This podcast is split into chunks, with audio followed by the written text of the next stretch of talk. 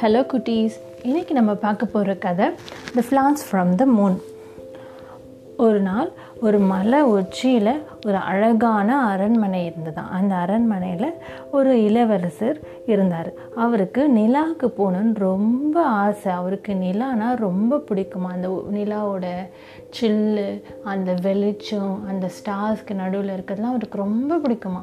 அப்புறம் ரொம்ப நாளாக ஏங்கிட்டே இருந்தார். அப்புறம் ஒரு நாள் அவரோட ஆசையும் நிறைவேறிச்சு. அவர் நிலாவுக்கு போனாராம். நிலாவுக்கு போனோடனே நிலாவில் இருக்க ராஜாவோட மகளை இளவரசியை பார்த்து ரெண்டு பேரும் ஒன்றா இருந்தாங்களாம். சந்தோஷமாக விளையாடினாங்க டான்ஸ் ஆடினாங்க நிலாவை சுற்றி பார்த்தாங்க அந்த மாதிரி ஜாலியாக இருந்தாங்களாம்.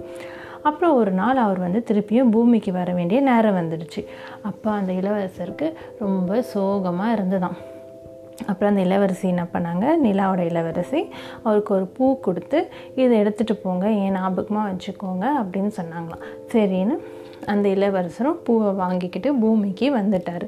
பூமிக்கு வந்து அந்த பூவை அவர் அரண்மனையில் அரண்மனையில் நட்டு வச்சார். அது நட்டு வச்சோடனே கொஞ்சம் நாள் கழிச்சு அந்த பூ அப்படியே அரண்மனை ஃபுல்லாக அவங்களோட மலை ஃபுல்லாக படர்ந்து வந்துச்சான் ஸோ இந்த பூ ஆல்ப்லைன் ஃப்ளவர்ஸ் நம்மளுக்கு நிலாலேருந்து தான் வந்துச்சு. பூமியை அழகுபடுத்துறதுக்காக அப்படின்னு ஒரு பிலீஃப் இருக்குது இந்த கதை உங்களுக்கெல்லாம் பிடிச்சிருக்குன்னு நினைக்கிறேன். இந்த ஃப்ளார்ஸ் ஃப்ரம் த மூன் நன்றி வணக்கம்.